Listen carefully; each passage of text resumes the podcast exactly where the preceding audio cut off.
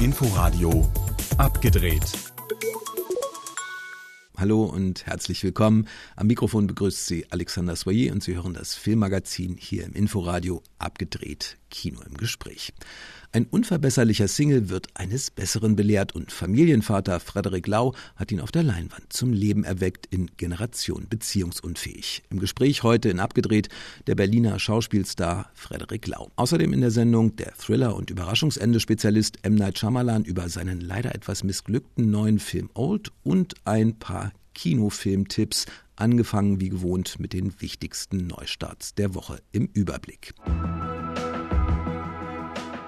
Identitätssuche, auch sexuelle, und eine komplizierte Sohn-Mutter-Beziehung, das sind die beiden wichtigsten roten Fäden im Werk des mittlerweile schon einigermaßen erwachsen gewordenen Wunderkinds Xavier Dolan seit seinem Regiedebüt als gerade mal 20-Jähriger mit I Killed My Mother vor zwölf Jahren.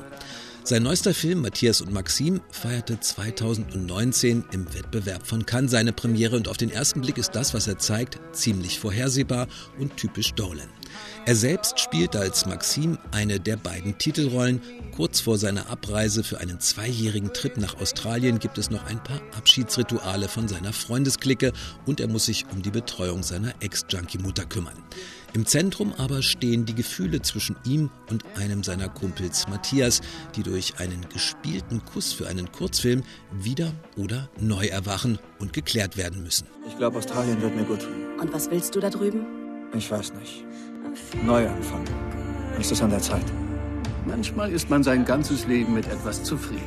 Aber plötzlich ist alles anders. Es ist ein Film, der sich mit dem Abschied von der Jugend und dem Erwachsenwerden auseinandersetzt. Eine unerfüllte Liebesgeschichte zweier Männer und ein weiterer Beweis dafür, dass Dolan zu den spannendsten Regisseuren seiner Generation gehört. Matthias und Maxim. M. Night Shyamalan ist seit seinem frühen und sicherlich größten Erfolg The Sixth Sense immer wieder für einen übersinnlichen Handlungstwist bekannt. Doch nicht mal damit kann er in seinem Grusel-Strandausflug Old überraschen, weil es in diesem Fall zwar auch einen Twist gibt, aber der weder übersinnlich noch sinnig ist. Eine traumhafte und einsame Urlaubsbucht wird zum Albtraum für eine Handvoll Menschen, die hier plötzlich im Turbo-Modus altern. Warum? Wieso gerade diese Leute? Das wird zwar irgendwie beantwortet, aber leider nicht die Frage, was das Ganze überhaupt soll und warum das noch nicht mal eine Sekunde lang wenigstens spannend ist. Old. Wirklich viele oder größere Rollen von Franka Potente gab es in den letzten 15 Jahren nicht mehr zu sehen. Nicht zuletzt, weil sie seit langem in den Vereinigten Staaten lebt und dort und vor allem auch weniger arbeitet.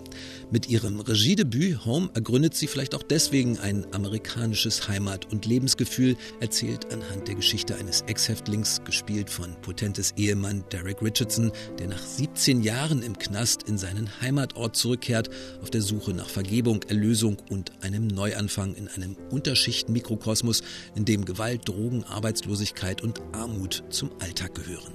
Atmosphärisch ist Potente mit Home ein beeindruckendes Debüt gelungen, das diese Welt nicht schönt, aber in leisen Bildern trotzdem eine warmherzige und kraftvolle tragische Schönheit einfängt. Home. Du hörst dir tausend Geschichten an, was ich alles machen werde, wie und wo und wann. Single mit Dauerpartnerwechsel aus Überzeugung oder gibt es doch eine Chance auf die große Liebe? Michael Nasts Bestseller Generation Beziehungsunfähig gibt es jetzt als romantische Komödie mit Frederik Lau als überzeugtem Party- und One-Night-Stand-Spezialisten, der sich dann aber doch in die wundervoll von Luise Heyer gespielte Lotte verliebt. Vielleicht gerade deswegen, weil sie nicht mehr als die Frau für mehr als eine Nacht sein will. Was machst du denn da? Ich dachte, das findest du voll gut. Nee. Sorry, hab ich dich verwechselt. Ciao. Ciao. Ciao. Waren wir verabredet? Ist schon komisch, dass es scheinbar leichter ist zu vögeln, als mit jemandem Asiafood zu essen. Es gibt auch noch Leute, mit denen ist es leichter, Asia-Food zu essen als Vögeln. Als versprochene Generationsbetrachtung ist der Film eher ein Abziehbild als Romanze vorhersehbar. Aber dank Lau und Haier ist er dabei durchaus charmant und witzig und stellenweise sogar originell. Sei es, wenn Lau als verliebter, betrunkener und nackter Engel vor der Haustür seiner dann doch irgendwie Geliebten steht oder die schönen kleinen Dialogfetzen zwischen den beiden. Generation beziehungsunfähig. Ein paar der Neustarts dieser Woche.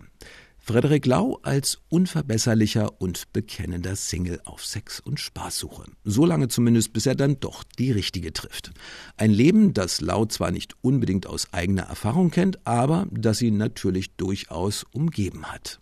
Frederik Lau. Naja, ich glaube also viele Freunde von mir, also ich glaube der größte Teil ist eigentlich ähm, auch irgendwo noch Single und auf der Suche. Und ich merke das dann schon, dass die irgendwie alle auf der auf der Suche sind nach der großen Liebe, aber natürlich auch diese Schnelllebigkeit irgendwie lieben und da fast schon in so einem Strudel gefangen sind dass sie sich gar nicht mehr entscheiden, wirklich. Ursprung dieses Spielfilms ist die gleichnamige Kolumne und das spätere Buch Generation Beziehungsunfähig von Michael Nast, der mit seinen kleinen Geschichten aus seinem Leben und seinem Umfeld das Leben und Lieben seiner Generation eingefangen hat. Der Blogger, Journalist und Autor hat mit seinen beispielhaften, echten Beobachtungen einen Nerv getroffen und so sind durchaus auch ein paar wirkliche Erlebnisse in diese dann doch bis zu einem gewissen Grad klassische Liebesgeschichte eingeflossen, in der Frederik Lau als widerspenstiger Single romantisch gezähmt wird. Ja, ganz klassisch ist sie, glaube ich, jetzt nicht, aber ähm, es war schon auch so, dass es lustigerweise ähm, der Roman oder das Buch, ähm, das, das ist von Michael Nast und ist auch ein Kumpel von mir. Insofern kannte ich ihn, also ich weiß auch, dass er über sich selber schreibt. Insofern habe ich schon ganz, ganz früher, bevor es überhaupt darum ging, den, den, den Stoff zu verfilmen, haben wir schon darüber geredet. Und dann so ein paar Originalgeschichten von ihm finde ich auch statt. Insofern war es sehr lustig, dann das quasi zu verfilmen dann noch. Und bei ein paar der Originalerlebnisse von Michael Nast war Frederik Lau sogar selbst dabei, auch wenn er das wilde, ungezügelte Datingleben als dreifacher Familienvater eher nur aus der Theorie kennt. Ich glaube, dass es, dass es so ist, dass, dass man natürlich irgendwie so eine Reizüberflutung hat mittlerweile dann irgendwie bei Instagram also und, und Tinder und sowas. Ich sehe das immer bei Freunden von mir, dass man sich scheut, eine Entscheidung zu treffen. Viele Leute haben auch natürlich auch Interesse an immer was Neuen, immer was Lebendigen und ähm, genießen dann auch das Single-Dasein, bis sie vielleicht auch den richtigen treffen. Aber ich, das geht halt auch darum, vielleicht äh, dann ich kenne viele Leute, die dann quasi diese Abzweigung nie gefunden haben und dann immer in diesem in diesem Kreislauf gefangen sind und dann sich irgendwann denken, fuck, jetzt bin ich vielleicht zu alt, jetzt äh, bleibe ich irgendwie Single und vielleicht äh, finde ich nie wieder und dann fast schon so ein bisschen abstürzen. In den letzten knapp zehn Jahren ist der Berliner Frederik Lau zu einer festen Größe und zum Schauspielstar geworden. Und mit den Erfolgen, sei es in Victoria oder zuletzt in Nightlife, kam auch mehr und mehr Ruhm. Ähm, eine Veränderung an mir selbst eigentlich. Ich bin immer noch der, der, der ich irgendwie war. Ich freue mich natürlich, wenn Leute irgendwie meine Filme gucken oder da ich, weil ich, ich finde die auch meistens irgendwie auch irgendwie wichtig oder manchmal unwichtiger. Es kommt immer drauf an. Aber ähm, natürlich ist es dann irgendwo mehr geworden, aber es macht, ähm, also mein Beruf, ich kann mich darauf beziehen, ähm, macht mir genauso viel Spaß wie vorher und darum geht's mir irgendwo. Also es geht mir jetzt nicht um Berühmtheit oder weiß ich nicht was, sondern es geht mir darum, irgendwie schöne Filme oder schöne Erlebnisse zu, zu haben. Und das ist immer noch der Fall. Insofern da hat sich gar nicht so viel verändert. Und ähm, genau das Arbeiten ist das Gleiche. Die Aufmerksamkeit ist vielleicht manchmal ein bisschen größer. Aber das ist so part of the game irgendwo dann auch. Nur die Möglichkeiten und die Freiheiten sind deutlich mehr geworden. Sein Name trägt einen Film wie Generation beziehungsunfähig und gleichzeitig kann er sich für die Zukunft immer mehr aussuchen, auf welche Projekte er sich konzentriert. Ich habe jetzt einen Film in Wien gedreht, ich habe jetzt gerade einen Berlin Film gedreht und jetzt werde ich erstmal den, das Rest des Jahres werde ich mich auf meine Familie konzentrieren und schreibe so gerade selber an so ein paar Projekten und bin so ziemlich aktiv jetzt auch hinter der Kamera und guck mal so, was mich oder auf mich zukommt oder was ich da noch so äh, kreieren kann. Aber das ist natürlich auch total zeitintensiv und ähm, Genau, und ähm, mal gucken, man kann sie, ich bin selber gespannt. Ich habe so ein paar Ideen, die ich ganz gerne jetzt so ähm, produzieren möchte und vielleicht aber auch, äh, auch Regie führen möchte und vielleicht aber auch mitschreiben. Das ist ja alles ist noch ziemlich vage und ich komme dann, ich sag dir nochmal Bescheid, wenn er, wenn es eher spruchreif ist und man darf ja nicht über etwas reden, was noch nicht ist irgendwo. Frederik Lau zu sehen in Generation Beziehungsunfähig.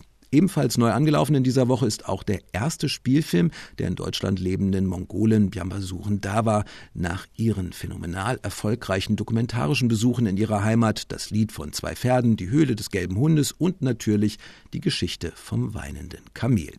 Ihr Spielfilmdebüt Die Adern der Welt hat dabei durchaus viele Ähnlichkeiten auch zu ihren poetischen Dokumentarfilmen über die Mongolei. Simone Reber stellt den Film vor. Sie erzählt ja immer gerne, wie der Fortschritt in dieses Leben einbricht. Und hier ist es äh, der mongolische junge Amra, der auf der einen Seite mit seinen Eltern in einer Jurte lebt und äh, den Käse, den seine Mutter mit der Milch ihrer Ziegen herstellt, verkauft auf dem Weg zur Schule.